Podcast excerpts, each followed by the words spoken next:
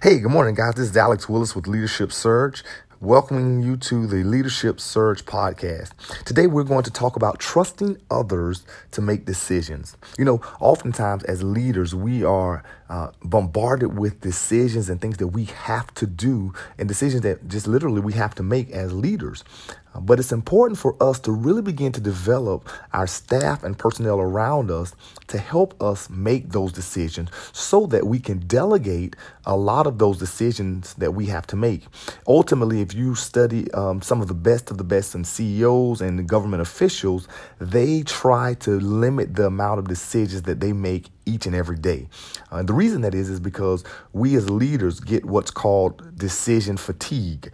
And uh, similar to your cell phone battery, you can really begin to decrease your effectiveness in making decisions the more you make. And so, therefore, if you're going to uh, make limited decisions within a day, but still have lots of things you have to decide on, then you must do a great job developing your staff so that you can still get work done. Projects can be completed on time, on schedule, and on budget. But at the same time, you really leave your mental capacity for those big decisions that you as a leader must make. So um, I learned this lesson all too well. My wife and I, uh, running our business, uh, had to really make a critical business decision uh, not too long ago. And we were separated, so we weren't in the same room. I was on the West Coast, she was on the East Coast, and the time uh, advantage was more so in her favor because it was really getting late on the West Coast.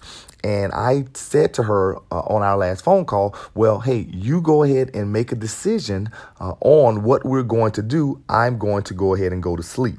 And so I left the call there. I left her the decision in her hand to be made. And I went off and, um, went to sleep. Now, of course, this was after we had gone over all the details, gone over all the information, because you really want to make sure that you give your staff the information, you give them the support that they need, all those things so that they're armed to make a great decision. But then ultimately, leave the decision in their hands.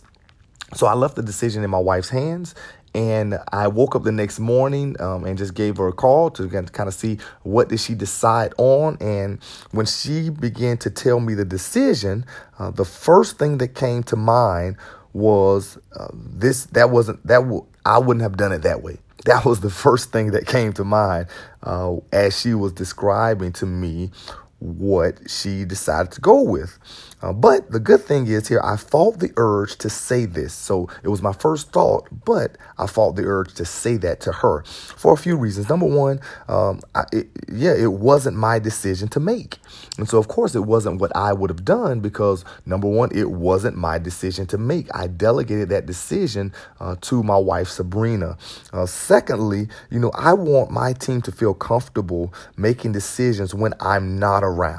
And so, in order for that to happen, I can't bash them when they don't choose the options I would have chosen uh, when I've given them the decision to make. So, it was one, her decision. Two, I did not want her to feel crushed or bashed. Um, and so after she told me the decision that she chose to go with, you know, I asked uh, just several probing, non aggressive questions, asking her to take me through her thought process and how she came up with that decision.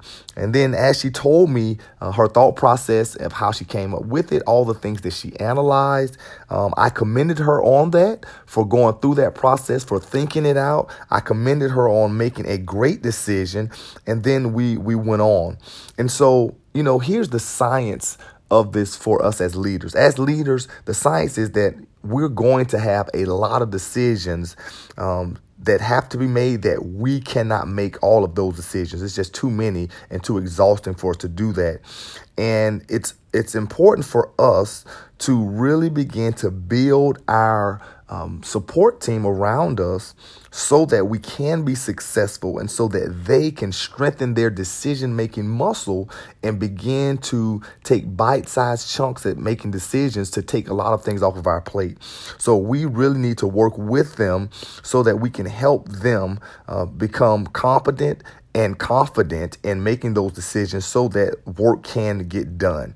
And so, number one is understand that you're not going to be able to make all those decisions and you have to have someone there uh, to do it. And then trust them with that decision. If it doesn't burn down the house, let their decision stand uh, because it allows them to get experience under their belt. Now, here's where the art as a leader giving um, others or trusting others to make decisions comes into play. The art is deciding when you must come back and change that decision. So, so that's one thing. If it's going to be detrimental to the business, if it's a, a huge decision and it was uh, made uh, with error and judgment, then you have to, as a responsibility to the organization and others, come back and, and change that decision. Now, in doing that, you should bring that employee with you and let them know why you're making um, the change in decision um, that they made and let them walk them through your thought process in doing that. Um, you also should really begin to analyze uh, their process and share with them some of the things that they may have missed along the way. Doing this in a non threatening way really allows them to feel valued. It shows them training uh, right there in the moment uh, that you're doing. And as you're doing it, follow the Oreo cookie model. Number one, give them a, a praise and appreciation for what they've done. Uh, they're in the middle. Uh, then begin to say, hey, here's some information that you may have forgotten or that you may have overlooked and help them think that through. And then finally, um, share with them what they did great with that process so that you can ultimately be a great coach and get your player back out there on the field. So that's how, you know, you think about um, delegating those decisions and trusting others with the decision making process so that you can free up your time and your decision making uh, mental space so that you can really focus on the big decisions that have to be made. This is Alex Willis reminding you to get off the sideline, get in the game, and win.